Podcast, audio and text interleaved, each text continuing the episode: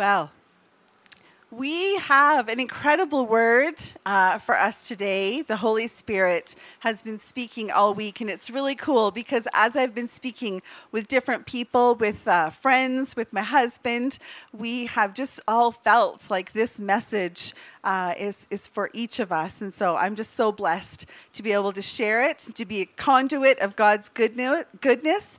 And uh, so we're going to jump in. This is our first Sunday of a new series, and it is called Refreshed. And so we're going to talk today about God's goodness and being refreshed in the Spirit of God. And so I think for most of us, we love summer because it means we can travel, right? It means we can go camping, we can go on adventures, we can go and do wonderful wonderful things outdoors with our family and our friends. And uh, years ago, my husband, and I'm pointing that way because he's behind the camera. So he's the cameraman. He's the one who makes me look good. So thank you, Dwayne. Thank you, Dwayne. So years ago, Dwayne and I, we bought a motorhome, a really old motorhome. But I tell you, it was just this wonderful piece of adventure for our family. And we called the motorhome the Beauty and the Beast because sometimes she was a beaut and she ran really well and things went really good with beauty and sometimes she was a beast and sometimes she broke down on the side of a of a road or a tire would blow or we have had a lot of adventures in our, our wonderful motorhome beauty and the beast. And we've gone to the oregon coast and we've traveled throughout bc and just we've loved our time of, of adventure in our motorhome I love going different places. And I've invited Lilia to come, and she's going to share some adventures that she has been on because uh, God has been taking her on adventures, and not in a motorhome, uh, but definitely some fun things that she has to share. So I'm going to pass it over. So let's give her a warm welcome as she comes, okay? Good morning. It's really, really nice to be here with you guys today. Um, Dietrich Bonhoeffer is one of my favorite theologians, and he writes that it's God's grace that people get to gather together, and it's a gift from God. And I, I always like to remember that because the places God sends me to, there's persecutions against Christians, and it's sometimes people don't get that opportunity and that gift to gather together. And so I'm really happy to be here today, and I'm so blown away by how God works because we're singing we're singing this morning about Jehovah Jireh, about how God is so good and he provides for us. And God yeah, I think today I just wanted to share a little bit of that of how God provides for his people.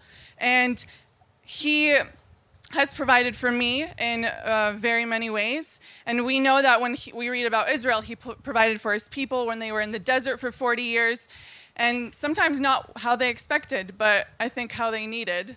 Um, many of you maybe don't know who I am. Um, my name is Lilia, and I most of the time I'm not here in Prince George, so it's okay if you if you don't know who I am. But I'm living overseas in Greece, and that's where I work with an organization called YWAM. And so we we were pioneered about four years ago, and we work with refugees um, we run discipleship training schools for people who want to get to know more about who God is and to go out and make him known. And so we travel between Greece and the Middle East working with Muslims and um, training up young people. But um, a lot of my work has been leading these discipleship training schools. And it brings me so much joy that I have the opportunity to share with you guys today that God is working in so many ways in the Middle East. Um, you'd think that COVID restrictions would slow things down, but on the contrary, so many Muslim people are coming to know Jesus. So many. And there's Yazidis and Kurds and refugees who are giving their lives to the Lord, being baptized, and churches are forming. And God, so God is that move, and I wanted to encourage you guys in that. Um, what God put on my heart to share was about His faithfulness to each one of us, and that He provides.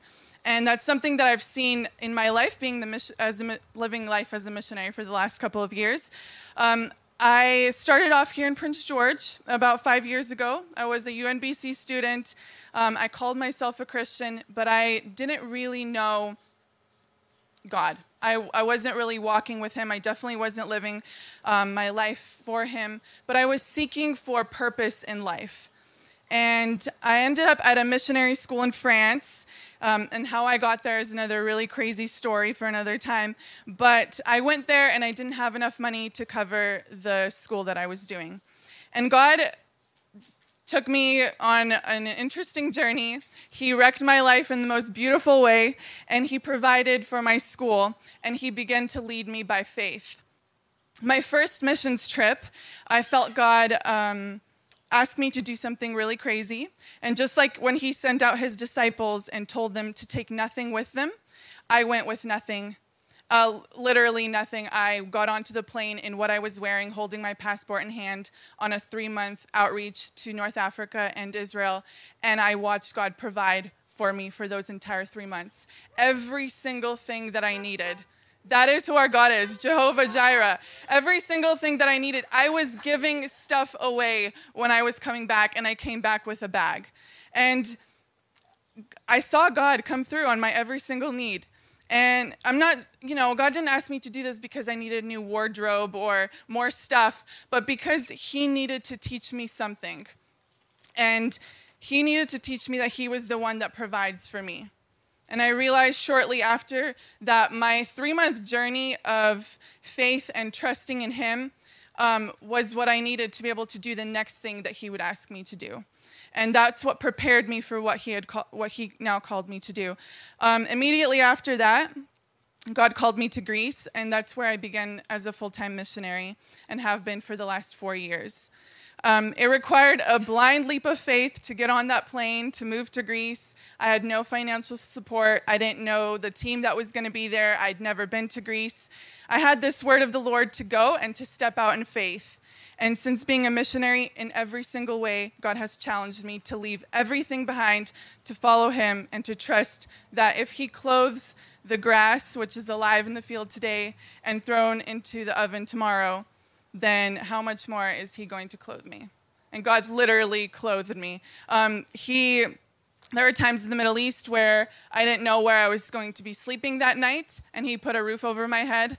Um, there were I mean, I think like when Apostle Paul says that I've learned to live with a lot and I've learned to live with a little, God has really led me through that. Um, he's taught me to trust in his nature and character. Um, there were times where I didn't have enough money to pay for rent for three months. And I would pray and I would say, God, you, you invited me to be here. You called me to be here. And you have to provide for me to be here. And I sat down with um, my friends that I was living with, and I was about to open my mouth and tell them, you know, I'm praying. I don't know what's happening. And they said to me that, you know, today um, a donation came into your name and it's covered three months of your rent. And till this day, I don't know who knew that I wasn't able to pay rent, and I don't know who was who, who that person was that donated that money. But I know that God was taking care of me, and He knew what I needed. Um, even for little things, you know, God God knows my little little desires. Um, I had money fall out of a Bible once when I prayed and said, God, you know, I need I need some finances. I need to take my students out to get a cup of coffee. And I opened up my Bible, reached for it from my bed, and money fell out of my Bible. You know, I'm and I'm not wanting to preach a prosperity gospel that if you follow Jesus, everything's going to be bread and butter. But um, yeah, I just I think what I want to say is that God provides for what He calls us to, and um, living by faith is not easy. I had some very stressful times. Sometimes I had doubts, anxiety would creep in, and maybe I have a few things in common with Israel and their short-term memory condition. But what I what I learned and know 100% to be true is that our God is provider God. And he takes care of us just like, like he took care of his people in the wilderness. And he gives us everything to overcome the obstacles that are in our way. And he provides for what he calls us to do. Um, and sometimes it's not like we expect. And for me, most of the time, it's not how I expect or what I expected. It's tested me, it's stretched me, and it's grew me, um, but He's not failed me yet. And He provided for friendships, for family for me overseas, and I experienced that as I gave up, and He, um, he would give me so much more in return. Um, and I have this just this feeling in my heart that when I prayed about what to share today, that God wants to remind someone that He provides for them, and uh, that's something that I wanted to share today. Another prayer that's on my heart and has been for a while is for God to provide me with a sending community, a community that carries a similar vision with what I'm doing, um, someone who God has intended to partner with me in prayer. And God has continually, over the years, um, connected me with Gateway in different ways. And this is something that I've been talking to Pastor Greg and some of the um, uh, people on the eldership team about. Um, I would like to ask this church family if they would pray, prayerfully send me and partner with me as my spiritual community. And um, I would like to also invite anyone that's in- interested to get to know more about the schools that we run in Greece and the outreaches we do um, to the Middle East and the work that we're doing amongst the Muslims there, just to come talk to me. Um, we have a school coming up in um, a month and a half, and it's for people who feel called to the Middle East, know that they're called to long term missions, and just want a platform to be trained and sent. Um, but yeah, I just wanted to say thank you so much for giving me this opportunity to share today. And God bless you guys.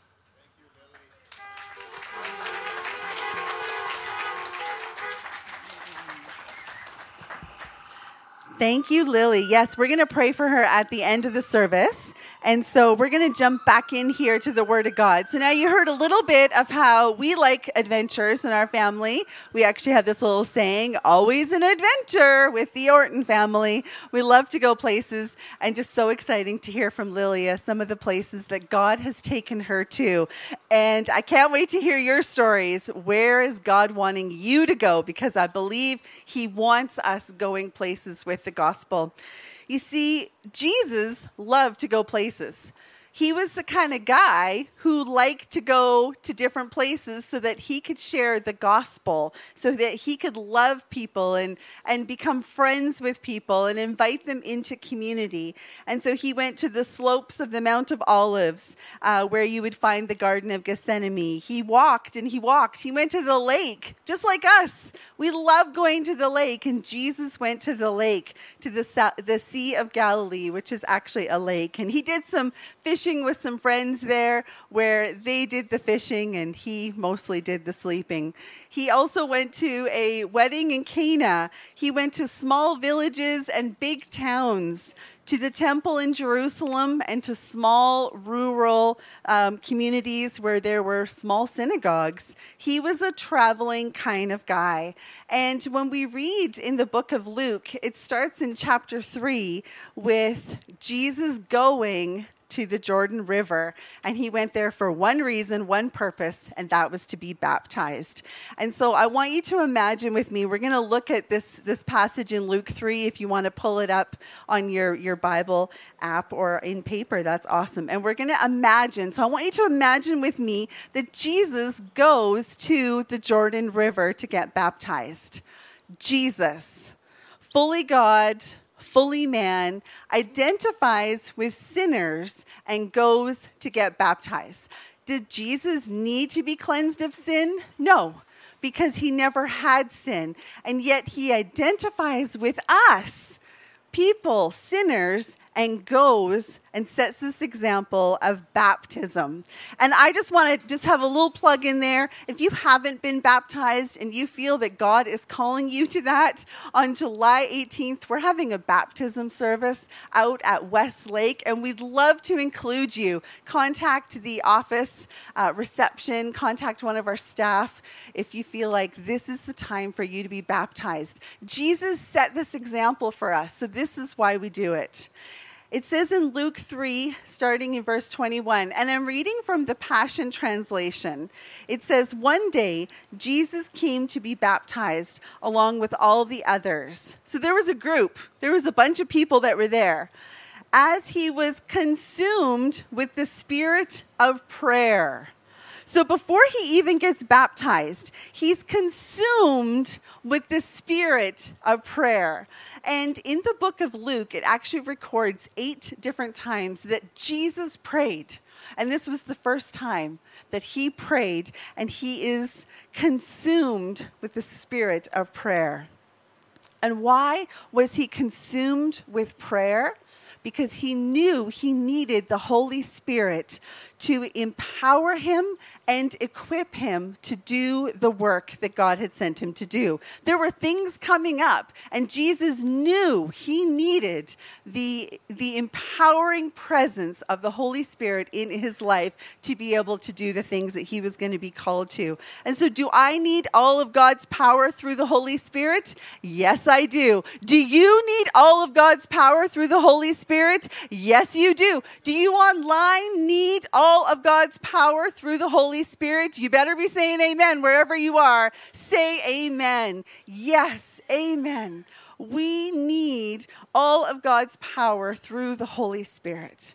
And so you might be thinking, like, is this the first time that Jesus had the Holy Spirit? Well, let me clarify for you. Jesus was filled with the Holy Spirit while he was in Mary's womb because Jesus was born by the Holy Spirit. It says in Matthew 1 18, okay? So let me try to explain this. This is really simply. So if I'm a puppy, and my mama is a husky and my dad is a doodle, then I'm part husky and I'm, I'm part doodle, right? I'm a huskadoodle. I just made that up. I'm a huskadoodle, all right?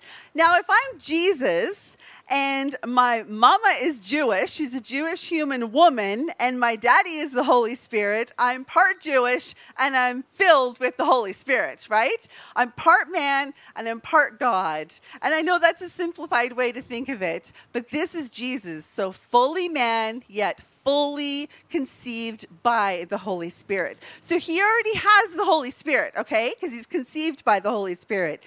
But then it says in the next verse, the heavenly realm ripped open above him. And I just love the Passion Translation, the way that it says this, right? The heavens ripped open. Now, I got to tell you this really quick story. A couple years ago, we were delivering presents to different families, and there was this one family, and the mom had four kids, and she pretty much told the kids they were not going to get any Christmas presents that year. And we just showed up unannounced, didn't even know them, knocked on their door, and we had presents for the kids. Well, the one little boy, he was probably about four years old, he took the present and do you think he held on to it and savored it? No. He ripped that present open and he ran around his living room and he came back to the door and he got another present. And what do you think he did with that one? He ripped it open and he ran around his living room. He was so excited to rip open that present. And I almost imagine heaven the same way. Like, can you imagine? Like, God and Jesus and the Holy Spirit have been talking about this since the beginning of time. And now here it was, the fullness of time, heaven is ripped open. Are you getting this? You don't seem very excited. You don't seem as excited as I seem about this. Like heaven is ripped open above Jesus. And it says the Holy Spirit descended from heaven in the form of a dove and landed on him. Somebody say amen. Like amen, right? Amen. You see, Jesus already had the Holy Spirit. He was conceived by the Holy Spirit. But at this moment of his baptism, he receives the abiding presence of the Holy Spirit to fulfill his ministry. Isn't that incredible? And the same is true for you when you ask Jesus into your life and ask the Holy Spirit to come into your life, you receive the abiding presence of the Holy Spirit to fulfill what? The ministry of God in your life. It's not your ministry. I'm sorry, but this is not your story. this is God's incredible, lavish story that He is working out through you, and you get to be a magnificent piece of it.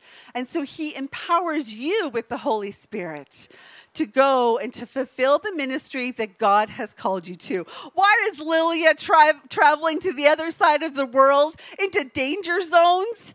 Because the Holy Spirit has called her, empowered her, and fulfilled her to go and to do that ministry for God. And it's this incredible tension that I keep talking about. It might seem like it's not true, but it is absolutely true that Jesus is filled with the Holy Spirit, is fully God, and is fully man. And then it says next in the passage, Then God's audible voice was heard saying, My son, you are my beloved one, and through you I am fulfilled. Like again, just like imagine heaven is ripped open.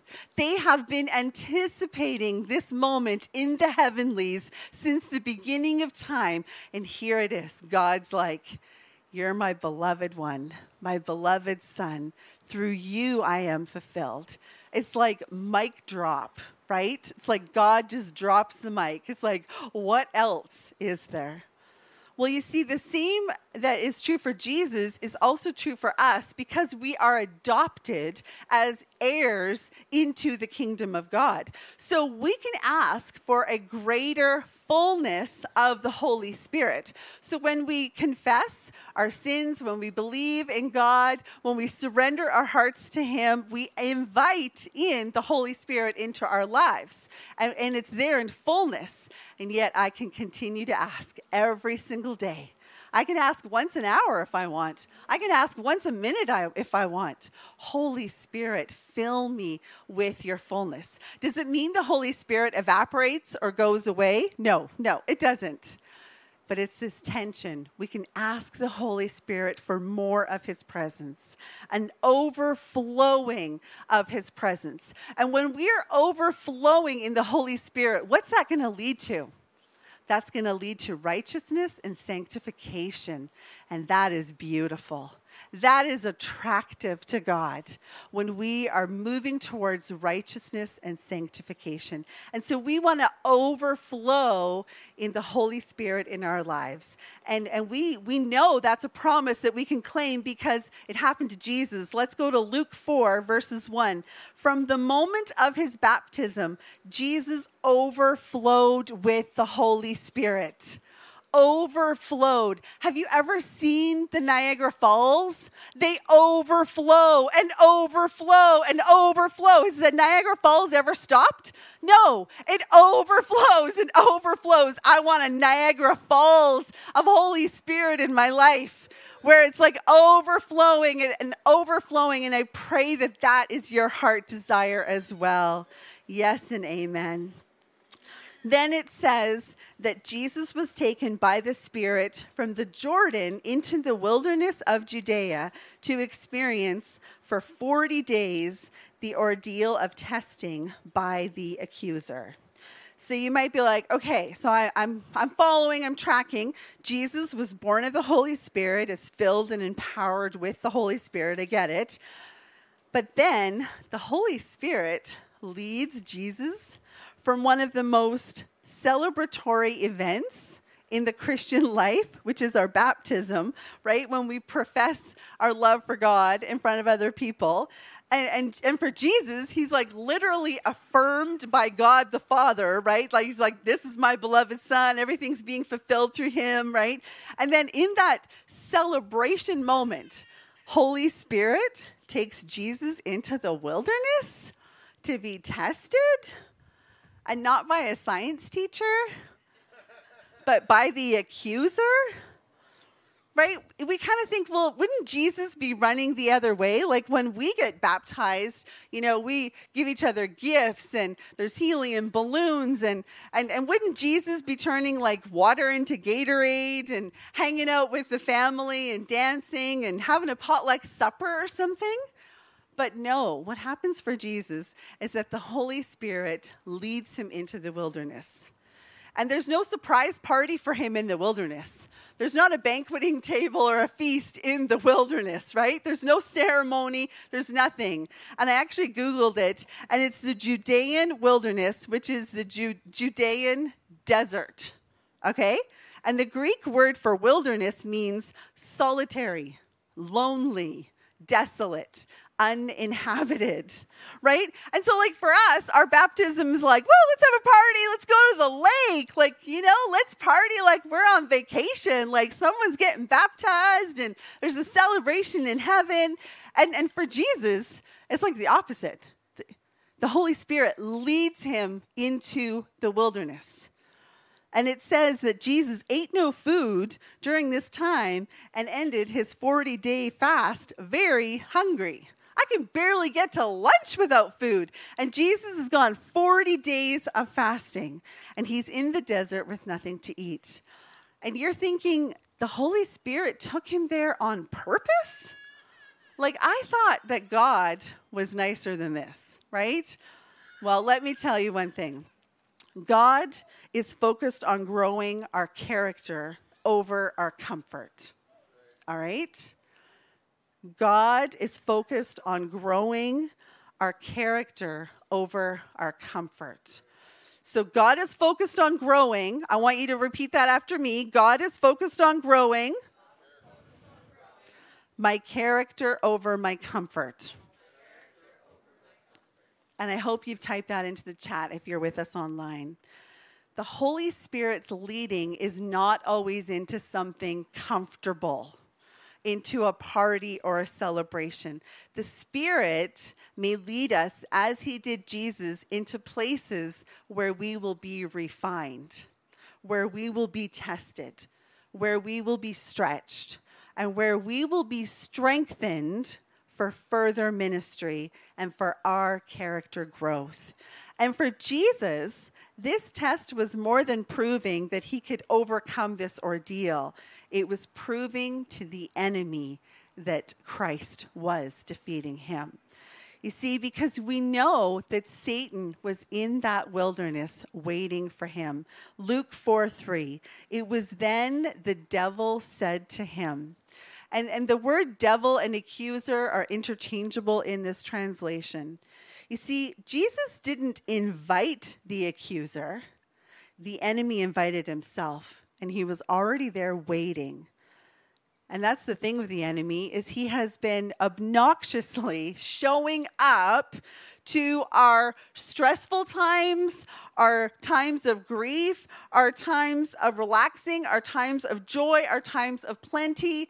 The enemy shows up uninvited all the time, doesn't he? He's uninvited. And, and the Holy Spirit hadn't invited the enemy to be there, but he was there waiting to tempt Jesus. And that's exactly what the enemy loves to do, is to tempt us, to lie to us, to trick us, and to steal away the promises of God in our lives.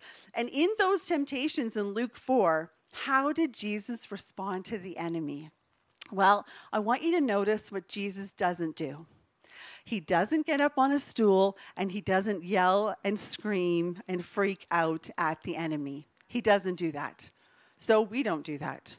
He calmly responds to the enemy and he says, We have, he doesn't say we have three guideposts, but basically, we have three guideposts when we are tempted.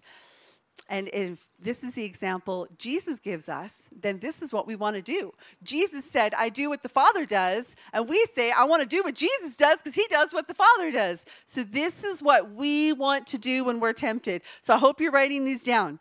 The first one, Jesus says, is that you respond to the enemy with the word of God. Okay? Say the word of God the Word of God. You know, church, I confess I don't know the Word of God as much as I want to know the Word of God. I want it to just like flow from my lips constantly. And so, how do I do that? Well, it says, life does not come only from eating bread, but from God. So I got to eat the word of God. Life flows from every revelation of his mouth. So I got to know it. I got to memorize it. I got to I got to be able to know how to search it, but I need to fight the enemy with the word of God. The second one he says is by worshiping God. Say that one. Say by worshiping God. By worshiping God. Right? coming together and worshiping only the Lord your God and loving Him supremely. That's how we fight the enemy. We worship in times of grief and sadness and joy through prayer and music and thanksgiving and gratefulness and love and through our actions and through our thoughts. And the third one is by obeying God. Say that one. Say by obeying God. Luke 4:12 says, "How dare you provoke the Lord your God? Do not test him." You know, so often we make excuses. Oh, I'll just sin a little bit. Oh, I'll just do that thing just a little. I'll just do it just one more time and God will forgive me because God loves me, right? And we push and we test. And He is not looking for testing, He is looking for your obedience obedience. And man, that's hard because no discipline seems pleasant at the time, doesn't it? But it is painful later on. But the thing is, is that discipline produces a harvest of righteousness for those who are trained by it. And that is obedience. All right. So, Jesus, so often, he's inviting us into places of rest. And I think when we, we think of the wilderness, we think of it so negatively, right? As alone and desolate and isolated. But there are times when God is calling you into a wilderness season. Why? Because there's rest, because there's refreshing, because there's restoration. And I think for most of us, we just don't even have time to notice, right? We're so busy, we just want drive through Jesus that we don't slow down and eat the spiritual meat right? And and i'm not making i don't i'm not judging anybody who uses the YouVersion app because i use it as well. But there's like these devotions on the YouVersion app and do you know why we love them? Because it takes three minutes that's why we love them. Come on, church, let's admit it. That's why we love it. it, is because it's three minutes, and then we think that we have all the spiritual armor that we need to walk into our day of temptation. Are you kidding me? Am I kidding myself? That is not enough meat to protect me from the enemy who does what? He wants to lie and kill and destroy me. You! Don't kid yourself. He's out to get you. He is not your friend. He wants to take you down. And so then what do we do? We read something for three minutes and think, oh, yeah, that's enough. Yeah, yeah, I'm good. Well, guess what happens? I don't even get out the door and I've already sinned five times. I've already fallen. I've already made so many mistakes. And then I get into my vehicle and I'm driving in a in a 50 zone, and the guy in front of me, who's probably Pastor Greg, is going like 30, and I'm like yelling at him. You see, I, I've barely got down the road and I've already sinned, and I've invited the enemy into the passenger seat. He's an expert backseat side seat driver, right? I might be driving the vehicle, but the enemy is poking and pushing. And all of a sudden now I'm annoyed and agitated. And I'm thinking, well, I got to go to work and I don't want to go to work. And everybody else is going to the lake and I got to go to work, right? And then I go get my coffee and they mess it up. And then I'm mad at them. We haven't even been out of our houses 10 minutes and we've already sinned like 100 times, right? Because why? Because we did drive through Jesus Let's just eat a little tiny bit, right? And it's almost comparable to eating a gummy worm candy on the sustainability scale for our daily nutrition and then thinking that's going to protect us from the enemy for the day, right? Like somebody say amen. How many times have we eaten a gummy worm for breakfast spiritually and thought that was going to be enough to carry us through, right? You see, the enemy doesn't need you to invite him in, he's already there waiting. He's waiting for you. He pulled up a chair in Jesus' life, he pulled up a chair in the wilderness. He was waiting for Jesus, so don't think he's not waiting for you. Oh, he is in the banqueting table scenario. He is in the Garden of Eden. The enemy is hanging out and he's waiting for that moment and he's watching to see how he can get you. And here's here's the here's the thing about the, the enemy. He's not like, okay, Kimmy, can you fit me in at 2 p.m.? Like, could you get yourself prepared and we'll go to battle together at 2 p.m., right? He doesn't do that. He waits and he watches until he sees that I am weak and that that gummy worm spiritual little tiny nugget that I ate has evaporated and, and here I am and he can attack, right? Well, so yeah, amen, amen. Somebody was honking as they were going by. Yes, Jesus. Well, you see, this is what the enemy does is he is so subtle isn't he? He's, he's so slippery and so subtle.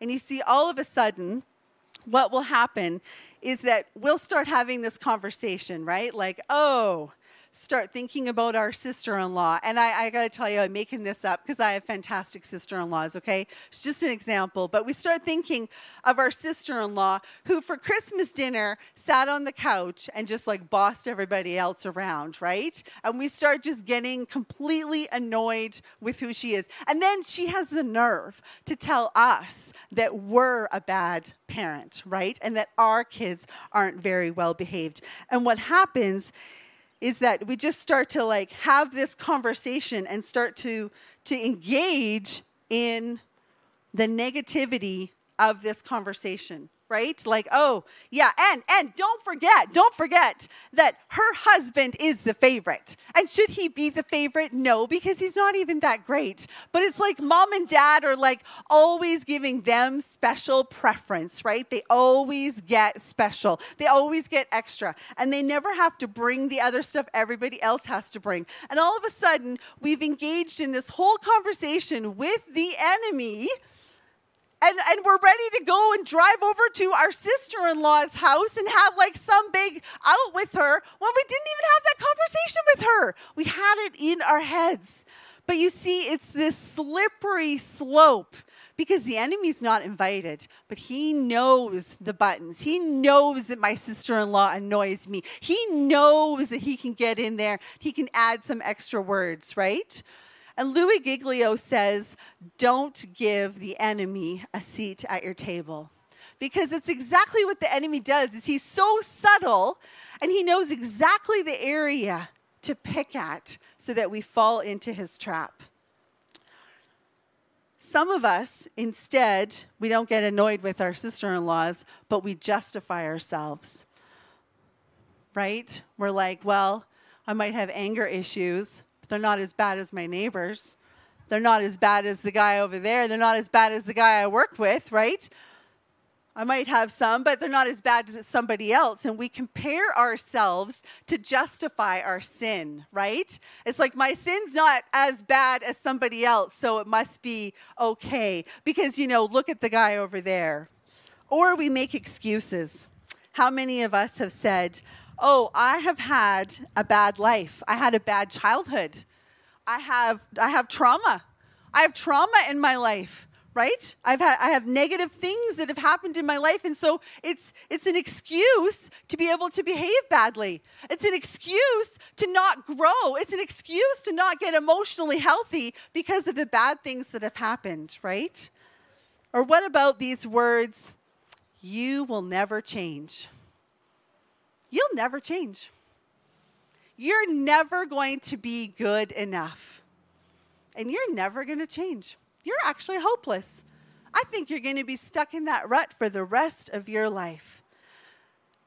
And if you have listened to any of those words and thought, wow, I can relate to a little bit of that or a whole lot of that, you have invited the enemy into your garden. You have listened to the enemy's lies and you have let him plant into your garden. And I've got this beautiful petunia, but look at the back. Look at these weeds that are planted in my garden, right? And the enemy was uninvited, just like the weeds. The weeds are uninvited. Who plants a brand new garden and says, Oh, I'm going to plant some weeds in there? Yeah, I can't wait. I'm going to plant roses and petunias and, and peonies and some weeds. Yeah, I'm going to plant some weeds. No, weeds are uninvited, just like the enemy. Well, there is hope. You see, because this weed right here, I planted these weeds, but guess what, guys? This one right here, he was already there. He was uninvited and he was already there. But the thing with God is that we have hope in the garden. We have hope in our wilderness. You can take authority of your wilderness and turn it into a greenhouse garden of growth. You can kick the enemy out. You can remove his seat at your banqueting table. You can pull those weeds out of your garden. You have authority to do this. Say amen. Say yes Amen. I have authority. Say, I have authority.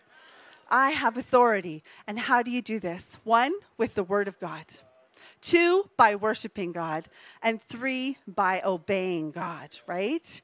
Word of God, worshiping God, and obeying God. And what happens is then we remove these weeds from our garden because we don't want these weeds in there. They're unattractive, they're, they're just tricky and slippery, they don't look good, and I want them out of my garden. And you have authority to remove the weeds from your garden. You see, Jesus says in John 7 38, anyone who believes in me may come and drink, for the scriptures declare rivers of living water will flow from your heart. God wants to refresh us. And the word of God says that we have a holy inheritance, that you are a citizen of heaven. You are adopted into God's family, and you are not defined by those weeds, and you have authority to remove them. So, church, remove the weeds, remove the spiritual weeds in your life, and believe that you matter to God. You see, this is our God. If we invite Him in, the Holy Spirit kicks the enemy out of there an enemy, you're uninvited in my life. You are off of my guest list. You don't get to be a part of this Holy Spirit, Holy Ghost party that is going on inside of me because I want to be refreshed in the Word of God, in worshiping and obedience. I'm going to ask if you would stand in prayer if you want to respond. And I'm just going to pray a prayer over you to be set free from the enemy because you have all authority through Jesus Christ to have freedom in your life. And we need to be set free from the lies of the enemy. We need to cast him out of our wilderness. We need to pluck those weeds out. So if you want to, you can open your hands and you can receive and you can pray with me and just echo these words as I pray. Enemy, you must leave my heart, my soul, and my mind in the name of Jesus. You are uninvited.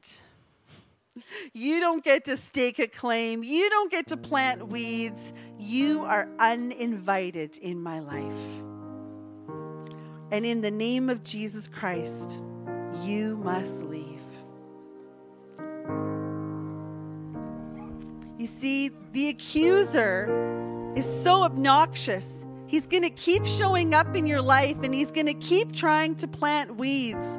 But we say, Jesus, overflow your spirit your Holy Spirit in us, Lord God. Overflow in us, Lord Jesus. Help us to stay connected to you through the word and through worship and through obedience.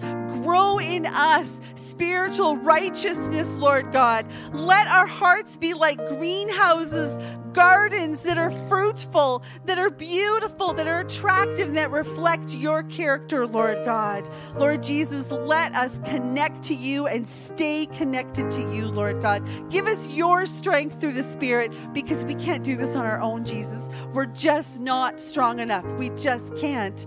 And so, Jesus, we ask that you just continue to connect to us. And, church, I just need you to say, Yes, yes, I want to connect to you, God. Yes, want to connect to you, Holy Spirit. Yes, I want to stay connected to you, Jesus. Yes. And Lord God, pour out your spirit upon us to overflowing. Stir up an incredible passion in us for your words, for your worship, and for sanctification, Lord Jesus. We need you, God. In your name we pray. Yes and amen.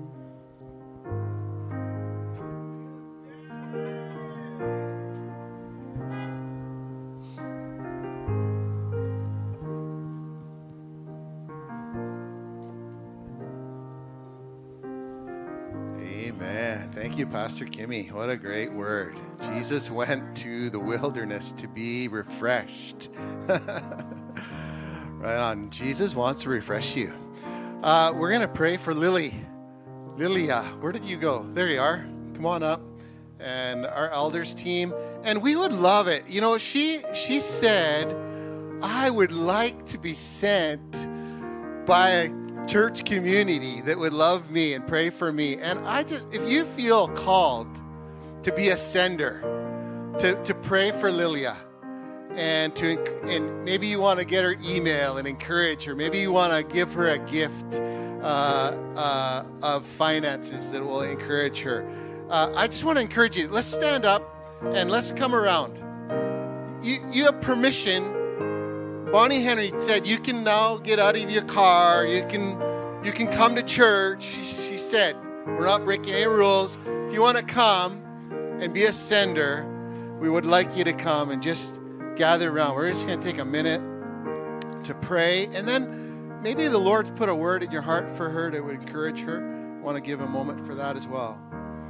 Uh, you know, uh, the book of Acts says in Acts chapter 13 that the leaders of the church fasted and prayed, and the Holy Spirit said, Set aside for me Barnabas and Paul and send them for the work I have called them. you know, Barnabas and Paul were some of the best leaders in the church, right? They were the, they were the people they wanted to keep. But Gateway is not that church that keeps people. We're not being selfish. God has called us to be a generous church. God has called us to be a sending church. it hurts to be generous sometimes. But we do it because we're being obedient to God. And God has bigger plans. And God provides you know, it's not in our own strength that he provides. God provides out of his own his own purse, his own generosity. And so Lord uh, Lilia, we're sending you with the heart of Jesus, which is a heart of generosity, to send you to send you to the people of the world that have not heard the name of Jesus. they haven't they haven't been able to receive the gift of life. And I just believe that God wants to send you as a gift of life. The scripture has been uh, in my heart for a week, Romans chapter 10. How lovely on the mountains are the feet of them who bring good news. You're a bringer of good news. Gateway, we are being a bringer of good news to the people of the world by sending Lilia, by committing to pray for her by being together spiritually, we're saying, enemy, you have no power over her. You have no place to mess with her. She's being sent by us. Good news, beautiful feet. How lovely on the mountains are those who bring the good news. Bring the be the bringer of good news. Thank you, God. Thank you, Lord. Have some scriptures for you. So as I read them, just let the Holy Spirit um, soak these words because it's His words. And take it personal. This is a personal word for you. And I also saw a vision I was praying this week. I don't know if you've seen Elsa and Frozen, but every foot that step she took, that in front of her, it all froze. I feel like the Holy Spirit wants to download on you, and every foot you take is holy ground. And I'm just going to read these scriptures if you want to hold this mic for me. This is Proverbs 3 1 to 8. Do not forget my law, but let your heart keep my commands. For length of days and long life and peace they will add to you. Let not mercy and truth forsake you. Bind them around your neck, write them on the tablet of your heart, and so find favor and high esteem in the sight of God and man Trust in God with all your heart. Lean not on your own understanding. In all your ways, acknowledge him, and he will direct your paths. Do not be wise in your own eyes. Fear the Lord and depart from evil, and it will be health to your flesh and strength to your bones. And Luke 2:52 and Jesus increased. Lilia will increase in wisdom and stature and in favor with God and man and Luke 9 1 to 2. And Jesus called together the, the twelve, called you Lilia, and gave you power and authority over all demons and to cure de- diseases. And he sent you out to announce the, and preach the kingdom of God and to bring healing. And Luke 10 18 to 19. And he said to you, I saw Satan falling like a lightning flash from heaven. Behold, I have given you authority and power to trample upon serpents and scorpions, and physical and mental strength and ability over all the power that the enemy possesses, and nothing shall in any way harm you. So, Lord, we pray over Lilia right now, Lord. We pray those words over her, Lord God. Fill her with your spirit, Lord, that she will tread on holy ground. It would push back the enemy. Lord, she would find favor with God and man. And wherever she goes, Lord God, you would increase her wisdom and knowledge. Father, as she even comes up things that she doesn't understand, she's already testified. I will trust and lean on the Lord. And there's no, uh, I may not understand, but she will lean and trust in you, and you will direct her path day by day. Thank you for this woman of God, Lord. Thank you that she loves you, and we send her out with blessing in Jesus' name.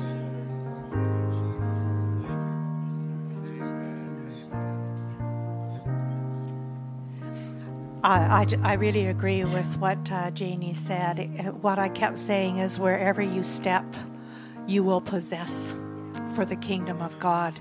So wherever you put your foot in, you will possess that lamb for the kingdom of God. And we just say in Lilia's life that Satan, you are uninvited. You're uninvited, You're uninvited. And Lord, we just invite more of the Holy Spirit in her life. Lord, fill her up. Give her more. Yes, Lord, continue to fill her with the power of your Holy Spirit in Jesus' name.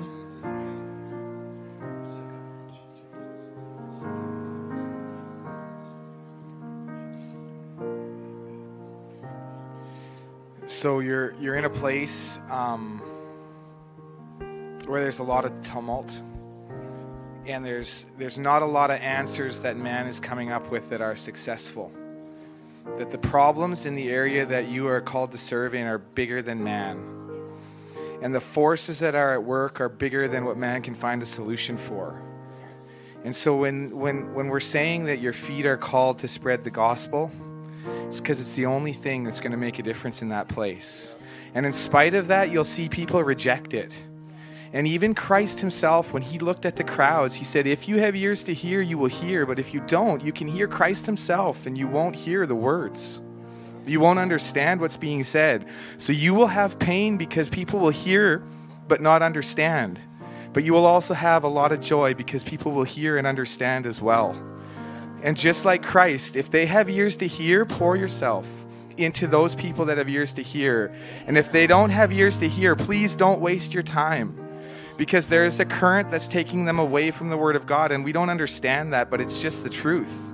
But people that have the ears to hear, in them the kingdom of God will begin to grow and live and reside, and the difference made in that place will be because of the Spirit of God. And the Spirit of God will do and is doing things that man cannot do. I find it interesting that I all week I thought about this. Uh, Psalms 3, 5, and 6. And then Janie spoke it. And, and the weird thing is, just in the service, God gave me this uh, Isaiah 43, 1. I have called you by your name. You are mine. When you pass through the waters, I will be with you. And through the rivers, they shall not overflow you. When you walk through the fire, you shall not be burned, nor shall the flames scorch you. For I am the Lord your God, the Holy One of Israel, your Savior. I gave Egypt for your ransom. Thank you, Lord. Amen. Church, are we sending her? Amen. Amen. you are sent.